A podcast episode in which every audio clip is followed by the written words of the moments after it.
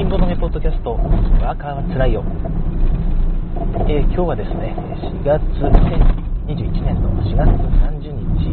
金曜日朝の7時半収録となります。えー、昨日は祝日でしたね。皆さん祝日お休みしっかり取れたでしょうか。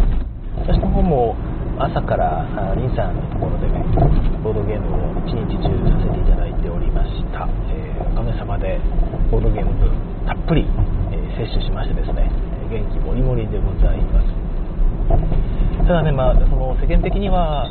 コロナが新規感染者が2日間で5000人ですよね、超えたということで、まあ、東京、大阪両方とも1日1000人超えの状態ということみたいなんですよね。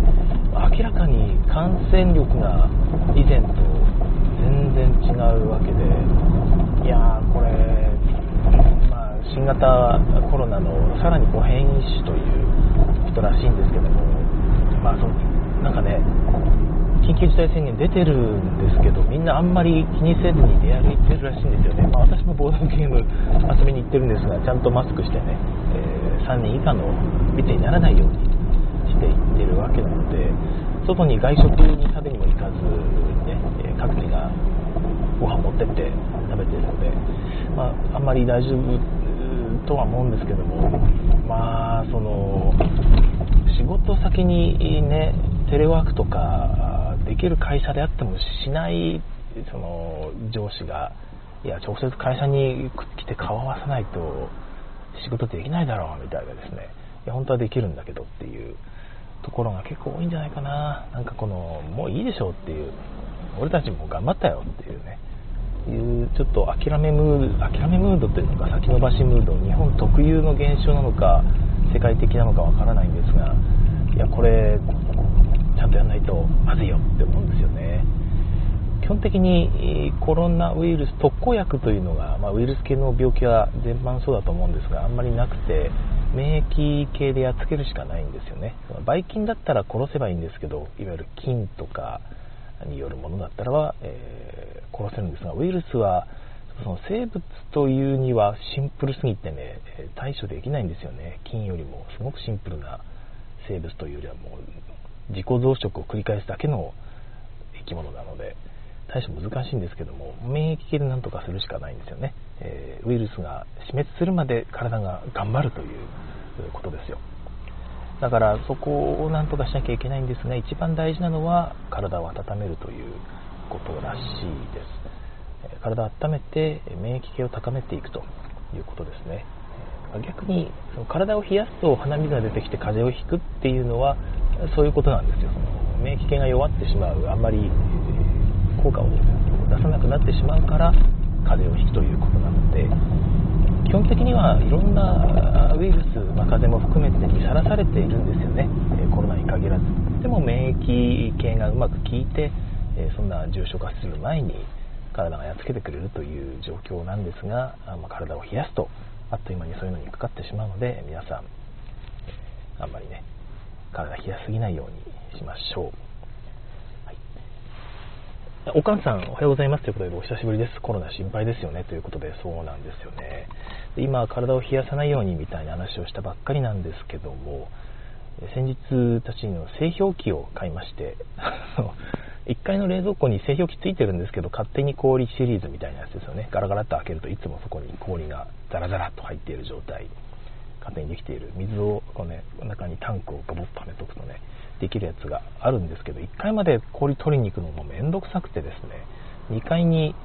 制氷機を設置したところですねもう快適でガランゴロンガラガランガラガランとね音が廊下から聞こえるんですがその度にこうあ氷いっぱいできてるっつってねそれを水上からドボドボドボドボって入れとけばね勝手にできるんですよね。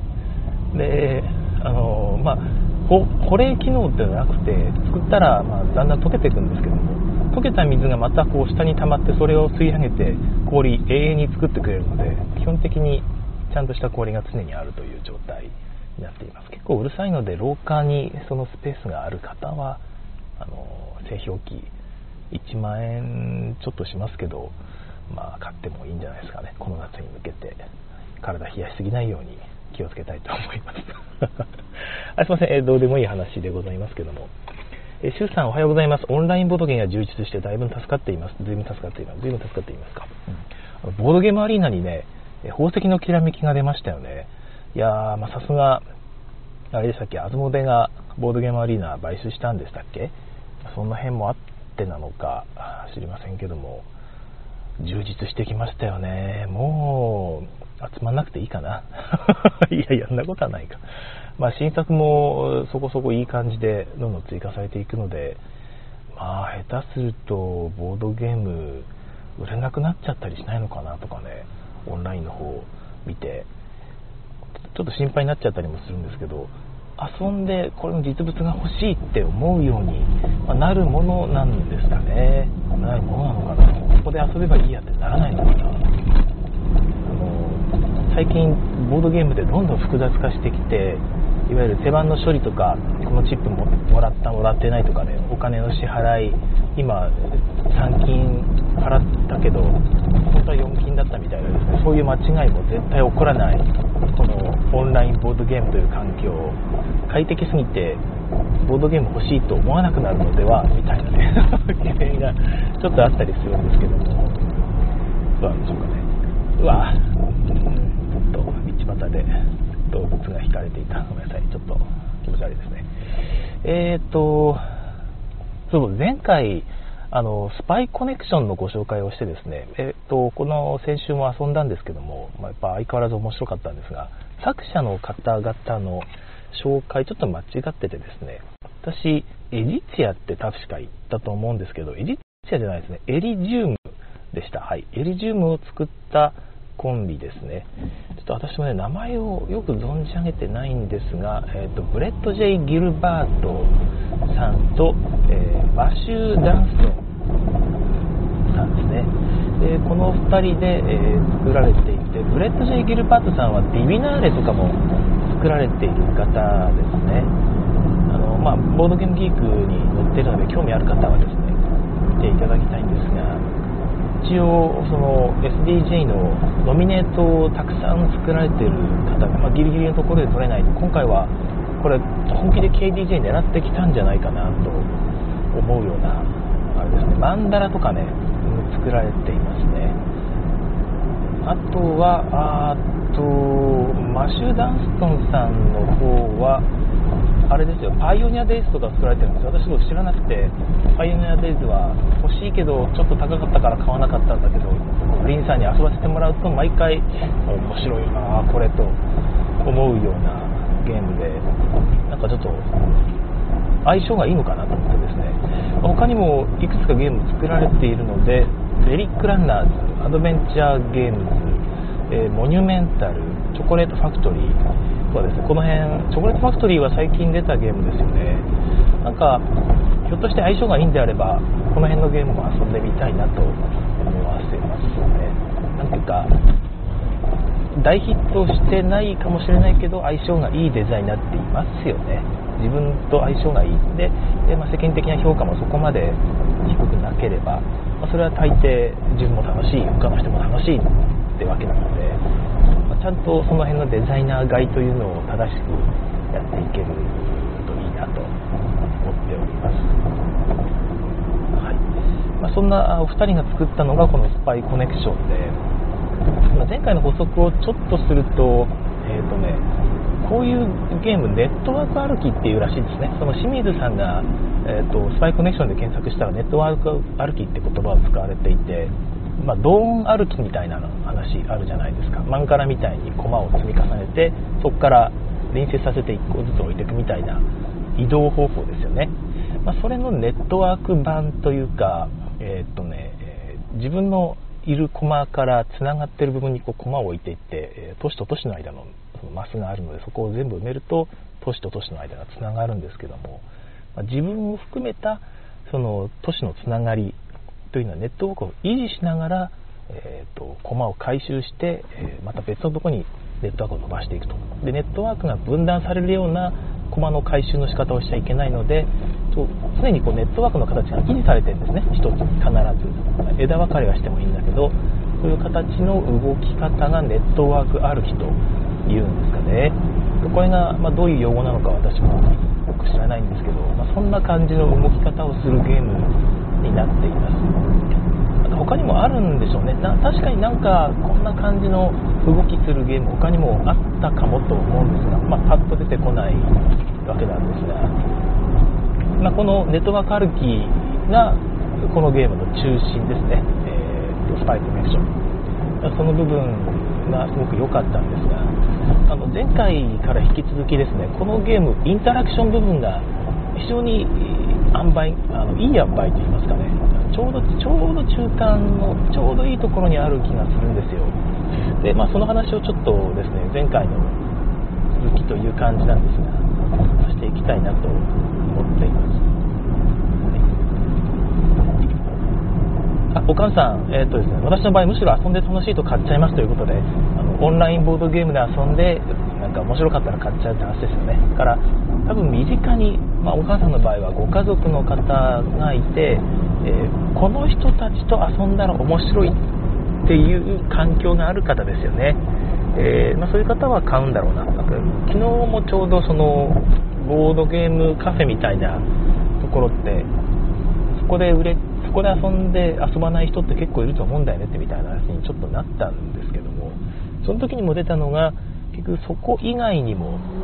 ボードゲーム遊ぶコミュニティを自分で持っている人は、まあ、人から遊ばせてもらったりとかボードゲームカフェで遊ばせてもらったりっていう時にこれ自分でも欲しいなと。自分のコミュニティでも遊びたいなって思って買うんじゃないかなみたいな。自分の場合はそうなので、え、そういう話がありましたね。確かにあのオンラインボードゲームの場合でもそういうことはあるかもしれないですね。オンラインでしか遊べない人と遊ぶツールでもありますけど結局ローカルで友達と遊ぶ機会っていうのもゼロになったわけではないので特にご家族と遊ぶ場合なんかだとありそうですね。そういうことが。はい、おっと目の前の車がいきなり左に寄ってウインカーを出して止まった。怖い。なんか今ふと気づくと後ろの3台と前の2台が全部同じいすゞの白いトラックなんかトラック軍団にまれている どうでもいいです、えー、まあ、それはいいとして、えインタラクションの話なんですけどインタラクションって基本的にはその他プレイヤーのことを意識させるような仕掛けのことだと思っているんですよね。あのインタラクションで一口言ってもいろいろあると思うんですがだから、まあ、極端な話を言うとコミュニケーションゲームも、まあ、インタラクションと言っていいんじゃないかなと思うんですよ。その例えばボブ辞典みたいな自分の意図を相手に当ててもらうためにこう考えてこの人だったらこういう風に言えば伝わるんじゃないかみたいなですね、まあ、そういうのってその相手を意識してえ、ま相手に影響を与えるようなことを言うわけですよね。相手に気づいてもらえるようなこと。だからコミュニケーションゲームも一種のインタラクションだとは思うんですが、まあ、ちょっと今回はその部分はちょっと除外して、えよりジレンマを感じさせるような仕掛けということなんですがリソースを中心に考えたインタラクションという見方をしてみようかなと思っています。でリソースっていうと2つあってですね個人が所有する所有リソースといわゆる共有されているリソースって2つあると思うんですね。で共有されているものも当然、まあ、誰かのもの、まあ、共有なわけですからみんなのものですよね。だから、えー、それをなんかこう変動させたり移動させたり取られたり減らされたりってことをされると全員に影響があるわけですよ。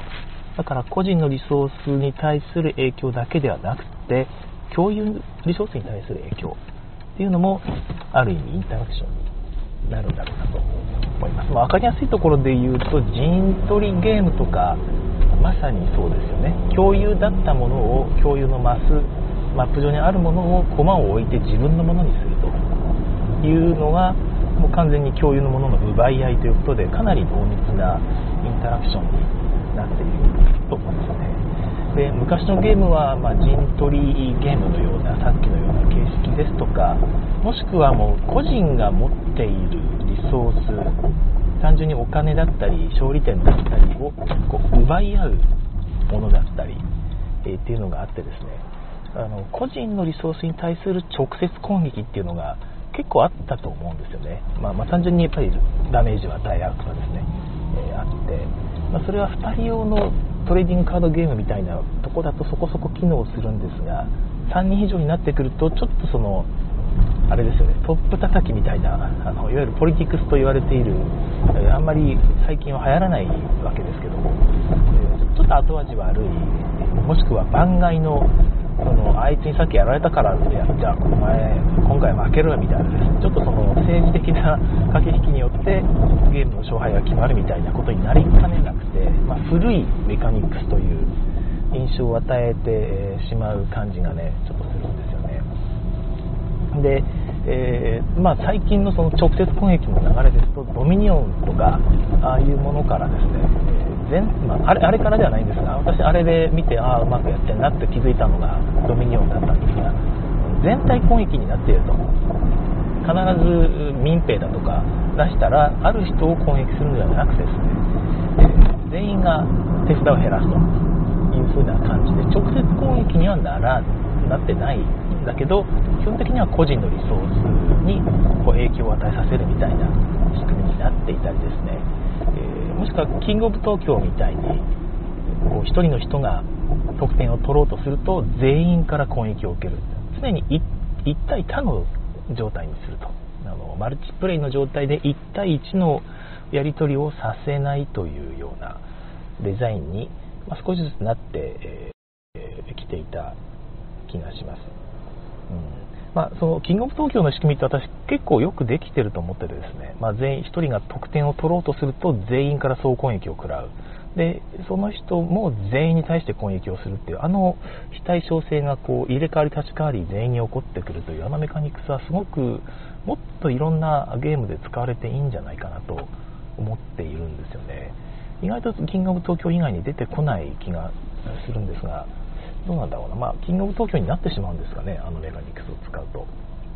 うん。はい。まあ、その、そんな感じで、個人に対する攻撃っていうのがだんだんなくなってきてて、やっぱり、個人に対する攻撃っていうのができてしまうとですね、えー、まあ、それがゲーム中、まあ、どうしても必要だという場面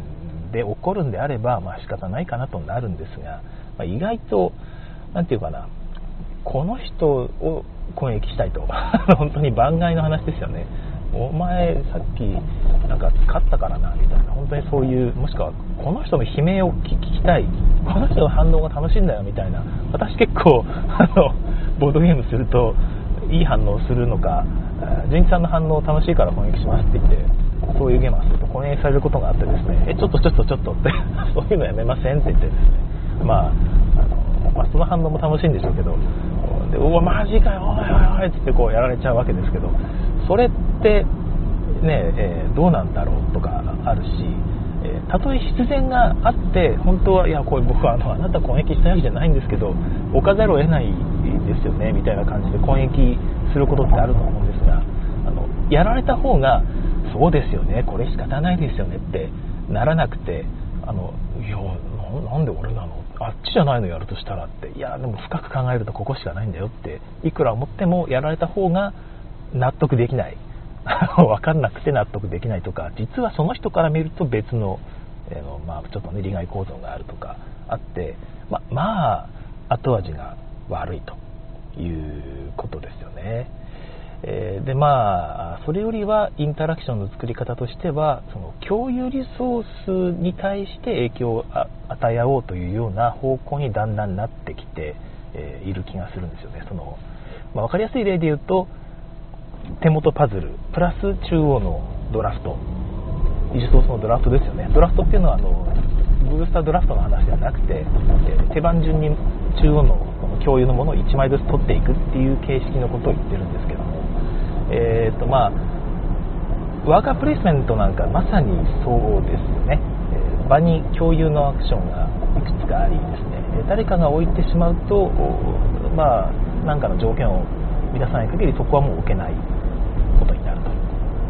中央のリソースの取り合いという意味ではアクションもリソースの一つだという考え方で作られているのが、まワーカープレイスメントですけどもあれも共有リソースの奪い合いということです。でただまあその手番順っていうのがねこのドラフト方式にすると結構大変で何て言うのかな。まあ手番順が早い方が あの有利だったりするわけですよね。であとは、そのドラフトで場に4枚出している。取ったらまた新しいのが場に出るみたいなやり方だとちょっとめくり運が絡んできたりですね、えー、なんだろうねさっき俺それが出てたらそれ取ったわみたいなですね、え、ことで、え、ま、うまいことやらなきゃいけないんですが、まあ、そのスタートプレイヤーの取り合いみたいなアクションがねトルキンとかアグリコラみたいにねスターピーの取り合いみたいなメカニクスを入れればある程度緩和できたりするんですけども、ねまあ、手番順関係はねフェルトのフェルトトラックですね。リアルトとかドラゴンイヤーでこのフェルトトラックを上げていくと手番順が上がるというやり取りとかもあるので、まあ、本当にその辺はあゲームデザインでなんとかできることあるんですけどもなかなかねその強リソースの方をうまいこと平等にさせるみたいなやり方もまあなんか割と出尽くしてるのかなどうかなわかんないんですがあの、まあ、そこそこ問題はあるってことですよね、え解決策はあるにせよなかなか難しい。でこれに対して陣取りゲームっていうのが冒頭に出てきたのがあったんですがあれ簡単に共有のマスをね取って自分のものにするって言ってましたけどちょっと面白いなと思ったのがあの共有のものを取り合うじゃないですか。で陣地に自分の駒を置くじゃないですか。でそしたらそれって共有リソースから個人リソースになるんですがその自分が置いたマスの隣のマスって、まあ、大体に置いて2つ隣接させて取るといいことがあったりするゲームが多いですよね。自分の陣地を広げていくと、えー、隣接する陣地が広ければ広いほどいいみたいなゲームって結構あると思うので一旦共有のものの1つを誰かが取るとその周囲のマス共有マスも何ていうか一種のその人の陣地に近い状態になるわけですよ。だから共有リソースを取り合っていてみんながこうハッピーというわけじゃなくてあるタイミングからこうバチバチの、まあ、そのその場所は俺が取ろうとした場所なんだよっていうのがものすごく色濃く出てくる、まあ、若プレも多少そういうとこあると思うんですが最近はその若プレもいろんなアクション死ぬほどいっぱい用意して取り合いいやそこ取れないんだったらじゃあこっち取ろうかなっていうマイルな方向になってきてますよね。からそういう方向で陣取りって本当にガチガチになりがちなのは ガチガチになりがちってあれですが、まあ、そういう感じで、えー、ちょっとまあ、色濃いインタラクションを過ぎたのかなと昔ながらという気がしているんですね、まあ、例えばオート数奇鏡みたいなものもあると思うんですがあれがまさにそうですよね、えー、隣接するマスを所有すると、まあ、有利みたいな感じになっているわけですよ。だからあれは個人のリソースを奪い合うっていうタイプのインタラクション、まあ、共有のものを取り合っているように見えて実は個人のリソースをこう奪い合っているというのが陣取りゲームの割と特徴だったんじゃないかなと思うんですよね。で、それが、何て言いますか、最近やったそのまさにこのスパイコネクションを遊んでさらに再認識したんですがその前にやってふと思ったのは私あれなんですよね。えっとあやべサメが出てこない。キークラクラマーとキースリングが作ったねリネイチャーですね。リネイチャーがちょっと遊んだ時に思ってですねこれ陣取りゲームなんだけど盤面に置いていくこの盤面の道上道の上に置いていくドミノタイルは別に自分のものにはないんですよね。自分の手元から出しておくんですが一致する場所に置くんですが置いったものが自分のものになるわけではなく盤面でまあなんつうか共有されているものになるんですよ。でただそこの道に隣接するエリアにはそこは何ていうか昔ながらの陣取りになっているのでバチバチなんですが、え、まあ、みんなで場を作っていくにもかかわらずその道の部分に関しては特に何ていうのかなごくマイルドな感じだと思うんですよね。自分のものではないわけですかね。置いて自分のものになるわけではないのでそこがちょっとまたなんか面白いなというか最近の陣取りゲームの方向性に合致しているのではないかなというふわっと思っていたところこのスパイコネクションをやってですねさらにあこれも、まあ、最近風だなというのは道って誰かが取るともそこを置けないんじゃなくてですね、えー、他の人は2個置かなきゃいけないという重しがちょっとかかるんですよね。ま、最近のワーカープレイスメントにもそういうの多いですけども、陣取りゲームでもそれをやっているっていうのもちょっと面白いなと思って、えー、いるんですが、まあ、そのそういう感じで、陣取りで取り合うんだけど、ちょっと人に対して、え、重しがかかっている程度という感じで、えー、インタラクションの作り方が本当にね、えー、陣取りにしてはマイルドだなというとこ。ただしちゃんと人のことも考えなきゃいけないというのが最近のインタラクションの作り方の特徴なのかなという気がしたんですよね。結局そのガチガチにしすぎないけどちゃんとあるというところをその昔は本当にあの0か1かだったわけですよね。取っちゃったらもうあなたこれは私のものですっていうその部分を少し緩和させていくのが最近の流行なんじゃないかなと。まだちょっと模索中なところはある気がするんですが結局ガチガチだったのが良かったのにあのみんな取れるようにしちゃったらなんか微妙になっちゃったねっていうような若プレもねちょくちょく見かけるのでまだちょっとそのいろんな実験を繰り返している段階なんじゃないかなと思うんですが、まあ、このスパイコネクションに関してはたまたまなのかやっぱり天才デザイナーが作ったから、えー、ちゃんと狙った通りになっているのかよくわかんないんですがうまいことこの機能をしているなという気がしましたね。取られあそこを道塞がれると絶対ダメではないんだけど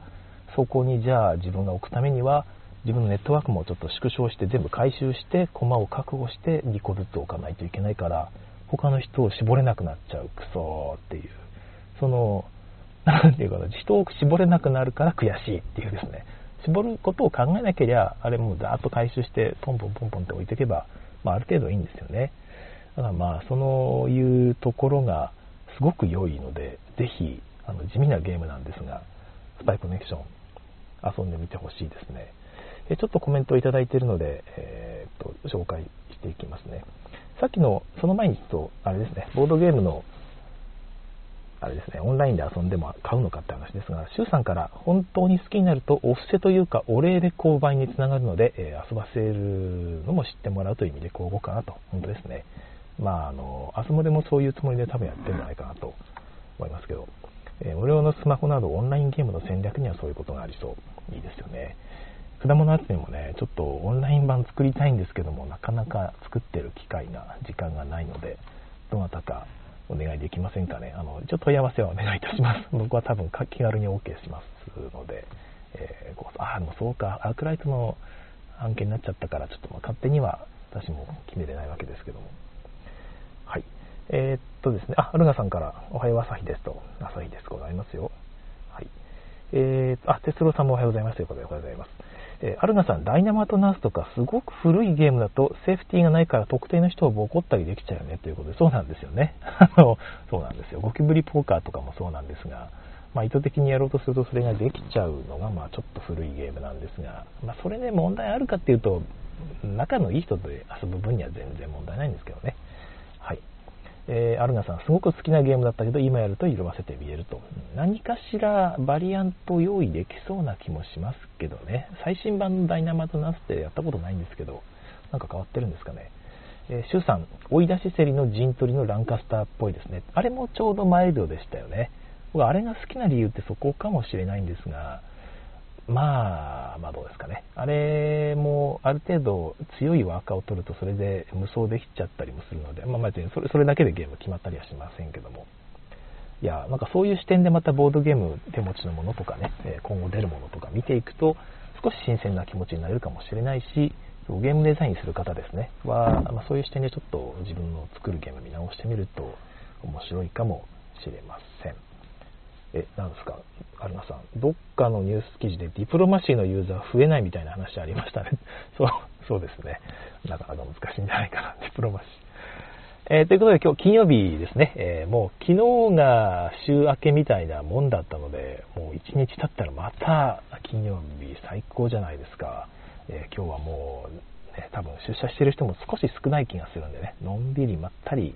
仕事をして、えお金をもらってこようかなと思います。え今日も聴いてくださいましてありがとうございました。次回更新を楽しみに。さようなら。